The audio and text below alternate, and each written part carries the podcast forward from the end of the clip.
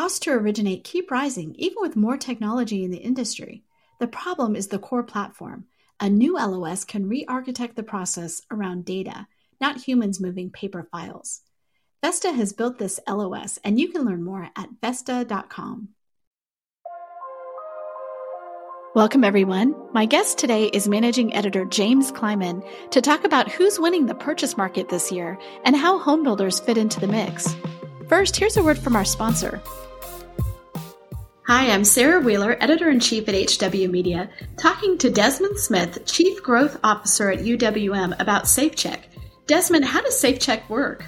Hey, Sarah, how are you? So I would say first, you know, SafeCheck is allowing uh, LOs to give their borrowers peace of mind. So I'd start there. You know, trigger leads have become a very large issue, not just in the mortgage space, but in any time someone's getting any type of credit. So we created SafeCheck to help prevent kind of that um, aggravation and nuance of receiving, you know, tens, twenties, hundreds of calls that consumers receive.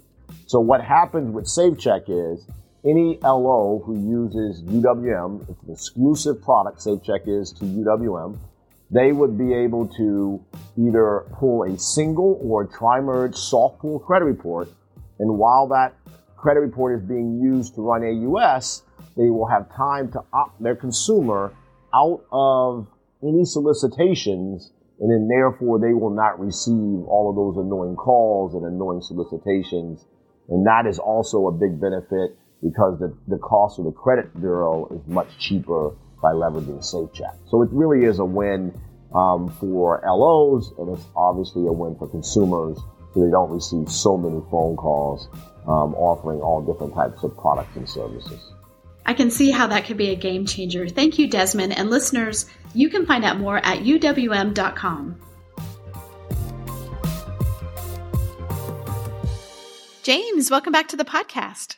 Hey, good to be back, Sarah. Great to have you back. We are right in the thick of earnings season. We have so much going on. I would like to start with um, the Data Digest story that you wrote this week, which really looked at who had won market share over the last year, especially in the first quarter of 2023 um, and and what that looked like because I thought that was super interesting. You know, we wrote a story in 2021, 2022, talking about who's going to win the purchase market, and then to see kind of what, what some of those um, outcomes really were, I think is really interesting. So let's start there. Yeah. So what we wanted to do, as you mentioned, is is really assess what's happened since the Fed really started hiking the interest rates.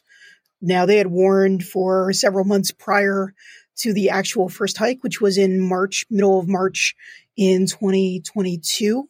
Uh, and so the market, like by that point, had kind of baked in uh, some expectation that rates were going to climb, that inflation was going to be a major priority for the administration and also for the federal policymakers. And, um, you know, obviously it's been, um, what about, I don't know, 20, 20 months, give or take, 20 something months. And so we wanted to see who was best prepared or who we thought at the time would be best prepared to operate in what we call a purchase market, right? When there are very few refi opportunities, when you really need to have kind of a ground game, as they say in politics, right? Knocking on doors, making sure that real estate agents, financial advisors, other really solid sources of leads know who you are and know you can execute on the loan. And, and that's a very different business than running kind of a refi focused operation, which is, you know, a lot of, um, making sure that the leads that you do have, whether they're in your own system from prior clients or you're buying leads, that you have more of like an efficient model, um, just, just in terms of providing somebody a good financial deal. You know, it's a little bit different than having the trust, the confidence, the personal relationship with, um, you know, another third party, in, in most cases, a real estate agent. So at the time, we took a look at okay, we're, we're in the first quarter of 2022. The Fed has just hiked the rates. They haven't really fully materialized in terms of the business. So who are the top lenders and who are the top lenders specifically when it comes to purchase? And how did they do from that period to basically now, right? So the end of the first quarter in 2023. And at the time, uh, a little more than a year ago, UWM and Penny, PennyMac were the largest, uh, you know, purchase market lenders in America. And they go about it in very different ways. Although PennyMac does have a wholesale operation, they do have, um, you know, some other uh, operating efficiencies in different channels. Primarily speaking, they operate in the correspondent channel and they buy loans through other other lenders. And then, you know, in a lot of cases, um, it's it's really because they want to uh, buttress their servicing strength, um, but they're not going out there specifically and talking to real estate agents. They're not doing kind of that business.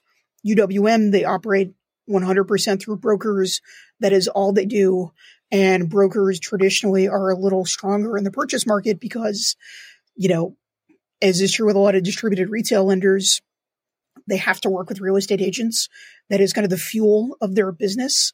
And so if, if I can pull it up here at the time, UWM in the first quarter of 2022 had just originated 19.1 billion in purchase volume. That was 49% of their mix. So 51% of their business at the time was in refis. Uh, and overall for purchase, they had about 5.3% of the market. And PennyMac, they had originated 17.35 billion in purchase loans in the first quarter of 2022. That was 4.8% of the market. And similar to UWM, they had almost a 50 50 distribution for refi and purchase. And then when you go down the rest of the list, I mean, it's, it's kind of a who's who of big banks and big IMBs. And, and this is all sourced, by the way, from Inside Mortgage Finance, which produces an, an incredible amount of really excellent uh, data. And so they had number three being Wells Fargo, uh, $16.8 billion, 4.7% market share. New Newrez Caliber, 14.6 billion, 4% market share. Chase Manhattan, oh, sorry, JP Morgan Chase now, nowadays, I used to know it as Chase Manhattan, uh, was 12.7 billion and 3.5% market share. Rocket Mortgage, 12.5 billion, 3.5% market share. Guaranteed rate, 11.1 billion, 3.1% market share.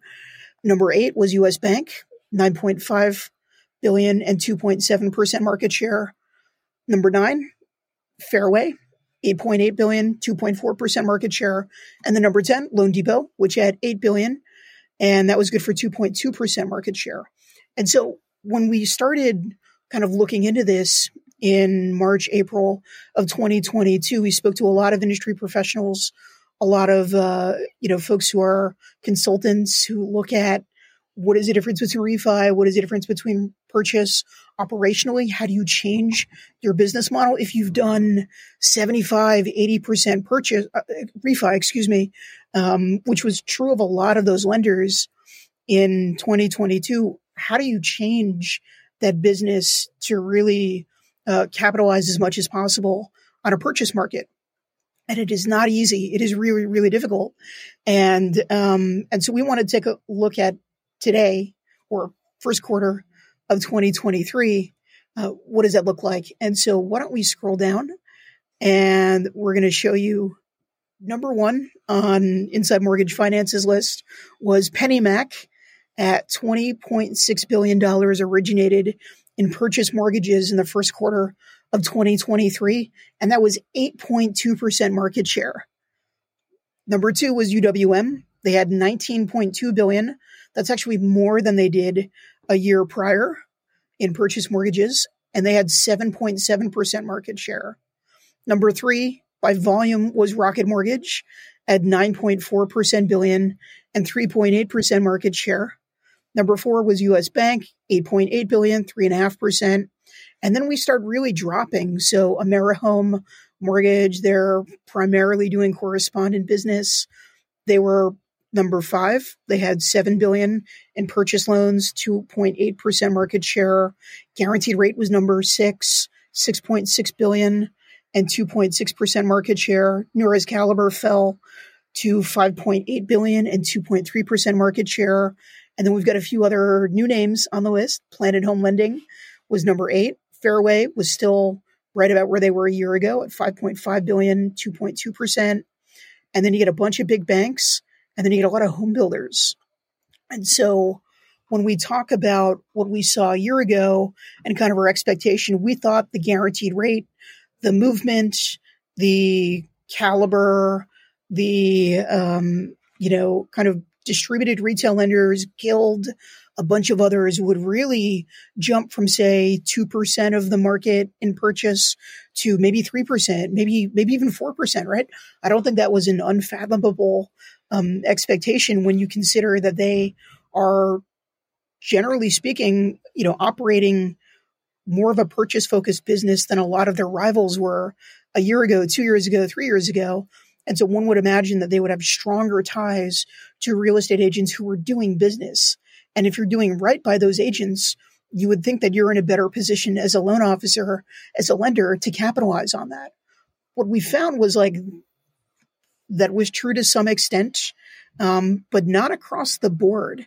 And so what we found was, you know, guaranteed rate, for example, they slipped from having 3.1% of the market in purchase in the first quarter of 2022 to 2.6% a year later. Fairway similarly dropped from 2.4% market share of purchase to 2.2% a year later. Guild fell a little bit from 1.1% to 1%. Cross country fell from 1.7 to 1.6. Uh, and really only of that group did movement mortgage increase their share and they went to 1.6% from 1.4% a year earlier. And so I wanted to kind of look a little bit further into why maybe some of those lenders didn't quite grow or grow at all, um, and why others maybe did so well. So UWM, for example, did, I mean, a really astonishing amount of purchase business. They've always been kind of close to that space, but never like they have been in the last year. And so UWM, you know, for those who have followed, they pulled out all the tricks of the trade. They have really tried to juice up that purchase business. And so they've cut rates 50 to 100 basis points in a lot of cases. They've given their broker LOs the option to cut, you know, even further on certain deals. You know, they've given them a share and said, Hey, like here's X amount of, of bips and, and you use that how you see fit, right? Um, they've also really just gone very hard at trying to knock out some of their rivals in the wholesale channel. And so they grew in the wholesale channel from about a third to more than half, you know, uh, around that period, right? And so UWM probably lost money, you know, on, on kind of a rate basis, right? If, if you're giving out 100 basis point discounts, like that's going to affect your bottom line, right? But they're gaining so much more in market share because they were offering a better deal than anybody else. You know, and, and I know Mat Ishbia, the, the president and CEO UWM, he doesn't think that what PennyMac even does is is similar at all. So he doesn't count PennyMac as as like the rightful number one in purchase uh, for what it's worth. I, I, mean, they're obviously different businesses. PennyMac, I, I imagine, would feel differently, um, but you know, those are the two that gain the most market share of anybody by far you know, and, and PennyMac benefited significantly from the banks, you know, exiting that correspondent space and from a lot of the smaller banks not having, um, you know, the scale to do a lot of lending that maybe, you know, others would have expected. So I think that explains the top two. It doesn't explain some of the others, and we'll get to a little bit more of that in a bit. I do think it's really interesting. I mean, when you look at 2022, the fact that um, on that list, UWM uh, had the most market share at 5.3%. You and I have talked about this before. It is just shocking. And, and of course, that's just the purchase loans, but it's shocking that things are so distributed that the largest, you know, the largest market share was, was 5.3. And then, of course, this year, um, all the way up to 8.2% PennyMac or if you're looking at a different kind of model, UWM 7.7%. Still, like, I mean, that's not like 15% or 20%. It, mortgage still remains so distributed, I think. Yeah, I, I mean, nobody's really taken off. The, the last maybe major, major, major behemoth that had more than 10% overall market share, you'd have to go back to like what, probably countrywide in 05, 06 maybe, right? Uh, I mean, really since then, it's, it's been kind of a lot of companies at the 3%, 2%, 4% kind of mark. Um, but, but, you know, Rocket had a run in which they were, I think they were around 9% at their height, maybe a little shy of that, but but definitely doing really well. And that's when they were, I mean, they were wiping the floor with everybody in terms of refis. They were doing more than double the next biggest lender in refis. And even then, they didn't have 10% market share. And that was in a very different market, right? So, you know, purchase is, is just a, a harder market because there's always going to be less volume, right? Like there's just not going to be as many homes that trade as people who can just do nothing but, you know, cash in on having a lower rate. It's it's just a totally different business.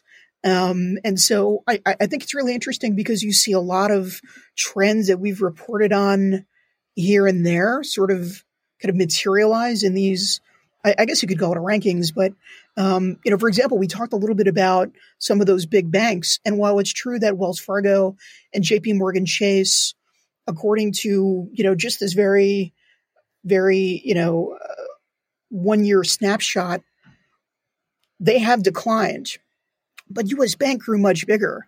And JP Morgan Chase, when the rankings come out next quarter, is probably going to have grown because they absorbed First Republic Bank, which was one of the biggest jumbo lenders in America, right? So, you know, that I think is interesting. The big banks have lost ground overall, um, but they are still very much an active player in purchase probably and, and probably will continue to be because the average consumer still doesn't know who UWM is. They don't know who PennyMac is. They don't know who, but they know who their bank is, right? You know, and so you're always going to be able to find a good amount of business that's going to go to the depository banks, even with all of the conditions that they're facing. Now they've got new Basel III rules and, and it's going to be even harder for them to, to compete in this market. But I, I think they're going to remain pretty steady, even if it's not going to remain you know, JP Morgan Chase number one, Wells Fargo number two, or vice versa. Uh, maybe US Bank climbs, maybe, you know, Citi Citi actually kind of climbed the rankings. Bank of America did comparatively pretty well. And, and, you know, those are two institutions that really retreated from mortgage for the better part of a decade, right? So, you know, I think that's really interesting. Um, I think it also underscores a lot of the challenges just in, in being a purchase focused lender. You know, guaranteed rate is a really well, um, you know, well run company in, in a lot of respects. They have a lot of name recognition as well.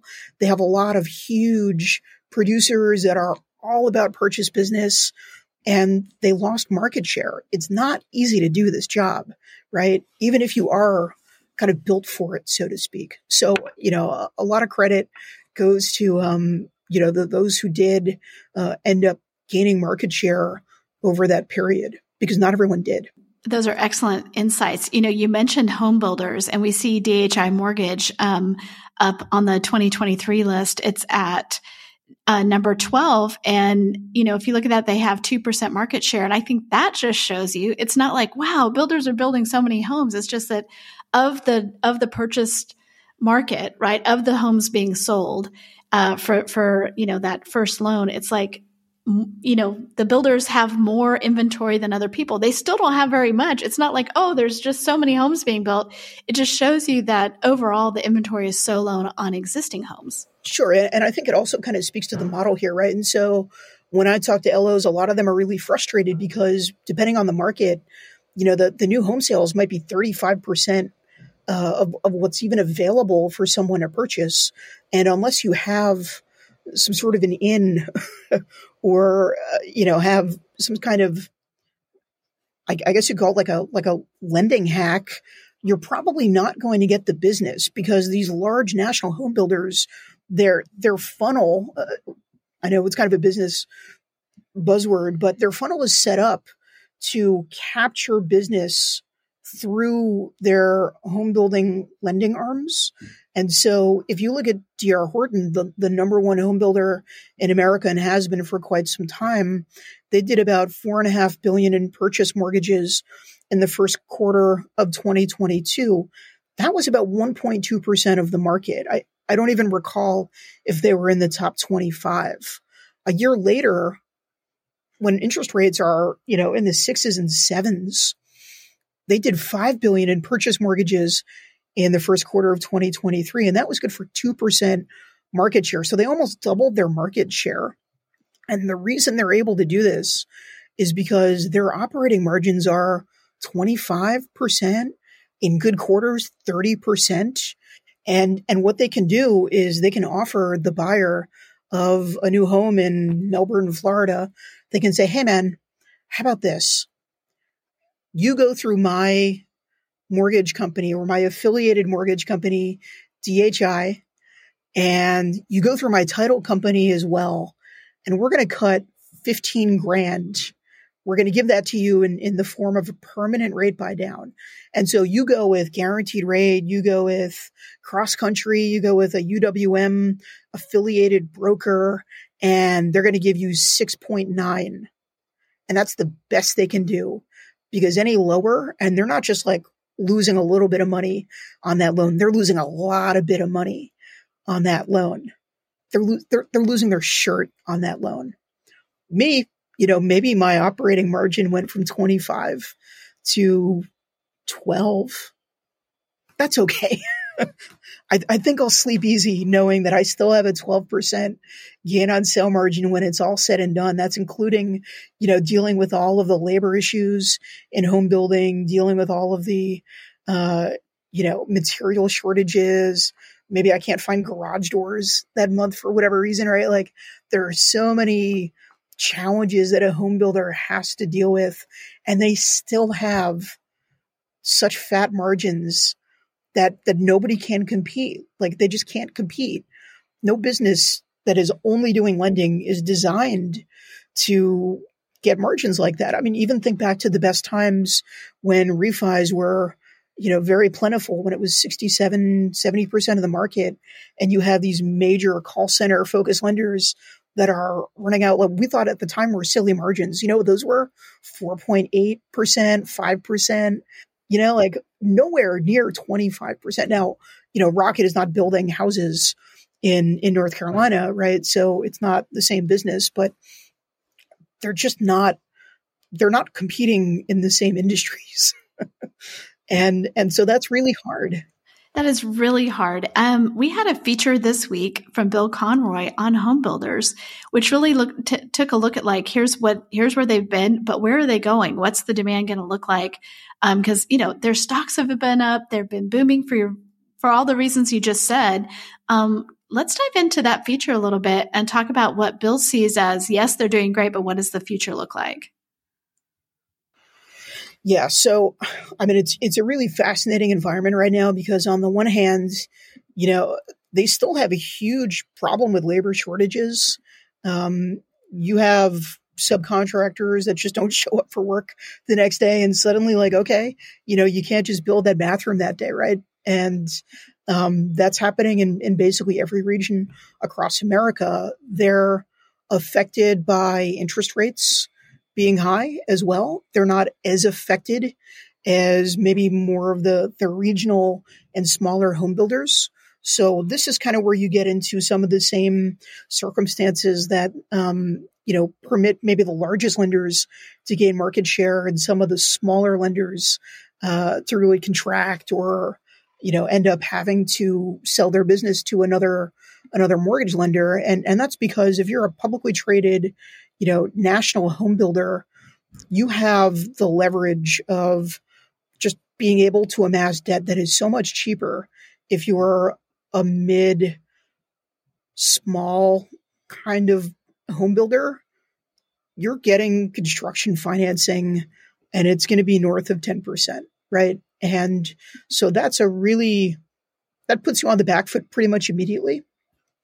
And then you also have to think about kind of the, the lifespan of of the build, right? It doesn't start when somebody puts a shovel in the ground. It starts when they acquire the land or when they even start bidding on that land. And in a lot of cases, you know, big home builders bought some of those tracts in Florida, in Arizona, in all corners of, of the Southeast. That's really the epicenter, by the way, the Southeast. Um, and they bought that five years ago, 10 years ago, and they've just been sitting on it if you try to buy that land today, you would probably pay more than double or, you know, three times, four times what you would, what they paid, you know, five, ten years ago. And so there are just, you know, scale advantages that the large home builders have that the smaller home builders don't. Um, but then you also have to look at their their incentives and they operate as businesses. They don't operate because they have this belief system that like we need more homes in America. I mean, they probably believe that, but their responsibility is to their shareholders. And so they're not building every single home they can right now. I mean, they're trying to complete a lot of the backlog that they've had caused by, you know, all kinds of issues, chiefly um, interest rates and, um, you know, labor shortages and material problems. But they're about 30% of the market overall at this point in time. And according to the experts that Bill spoke to, that's probably pretty close to the max. And so if you look at the inventory shortage, depending on who you talk to, we're building about 900,000 homes on an annual basis to even get par to stop like the that year shortage, not including you know other demographic changes, new household formation uh, changes that that always occur every year, right? You need to hit 1.1 million at minimum, like at bare minimum. We're, and we're we're talking about like basically peak performance. They're incentivized to construct and permit as many homes as they can possibly get right now. And we still have hugely favorable demographics on the demand side, right? Think about all the boomers and all the millennials who are, if not in a good position right now, should be coming into peak earning years. We have wealth transfers coming from boomers who are going to be dying or changing their estates, right? We have so many reasons to think that there is going to be a wellspring of demand for probably the next part of the decade. And home builders look at the market now and say, we're at 30%. That's great. That's the best we can do. We're going to focus on what makes most sense for our business. And existing home sales are, you know, sadly for, I, I would think at least the next six months, just going to continue to drop. That's my perspective. I, I know others disagree. I mean, here's the reality too. You build a home and you sell it, it becomes an existing home. So, I mean, it, it's part of the thing with the, with the home builders is every time they, uh, build and sell a home, that now becomes their competition for the next time they're, they're trying to sell a home. And so they, you know, that's also incentivizing them to be like, why would we flood the market with our competition like this? So they've to your point, they've they've been throttling for a while, and it just makes sense from a business standpoint for them, but it just doesn't help the overall market. And they're offering these huge incentives now, and they're offering them because affordability is at an absolute crisis point, right? And and so they can do that now because their margins are really good. But maybe when rates are down in the low sixes, not the we're at like seven two today. Last I checked, um, they're not going to be offering such incentives. Does that mean that existing home sales are going to, you know, increase because rates are lower? I mean, we, we don't really know because we haven't seen this, this sort of strange, you know, like eclipse where you have seasonality questions along with rates just being totally off kilter. So, like, we don't know if seasonality is even a thing now, or if it's entirely dependent on just what the rate is. So, from the existing home sales perspective, I don't know that anybody is going to buy at 6%. We know that the home builders are having success when they drop that rate to a little under 5.5%. They have a really good number of buyers for each property, not as successful at 6%. Will we get to 5.5% in the next six months? I think it's pretty unlikely. Yeah, I do too. Unfortunately, I mean, it's so rough for our industry when you have interest rates this high. I mean, there's just, it kind of locks us in, whether you want to say that's a mortgage rate lockdown or not. I know, I know, uh, even Logan and I have a disagreement about that, but whatever you can say is that people are staying in their homes longer for a lot of reasons and affordability is just at an all time low. It's just so rough. Yeah, and like even the boomers, who I, I, think would have traditionally been a cohort that would be more likely to move, right? You have medical issues, you have, you know, maybe grandkids in, in another area, and and um, today we're we're just we're seeing a lot less mobility than we used to. We're seeing a lot more of them saying, "This is my forever home."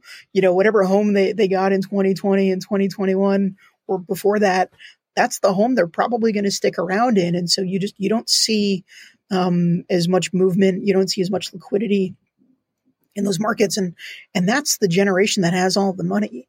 So until there's a major wealth transfer, um, you know, and, and, and there will be one, right? That, that is inevitable. The housing market comes in cycles. You know, if we were talking about this era in 1972, we'd probably have a lot of the same, you know, um, not, not everyone, of course, but we'd have a lot of the same talking points. So, you know, these, these things come and go. And, um, you know, I, I just don't know how many of these businesses are durable enough to survive. You know, we, we operate in a landscape where we've had, relatively speaking, cheap rates for a couple decades, right? Since 08, even before that, 07, you know, it's almost 20 years of relatively speaking pretty low rates. It is possible that that never happens again. And we'll need to see a, a different level of support either from the government or wages need to change or, you know, new household formations, right? We we always get into the like, okay, where do we go from here? I, I love that. And James, thanks for being on. I really appreciate the reporting that you guys are doing, the features. There's so many good features this week we didn't even get to talk about. There's one on Rocket and and kind of are they changing their business model, which I would encourage people to go look at. And maybe we'll have you back on to talk about that. But really appreciate like who are the winners in this market and then keeping an eye on home builders. So thank you so much. Thanks for having me.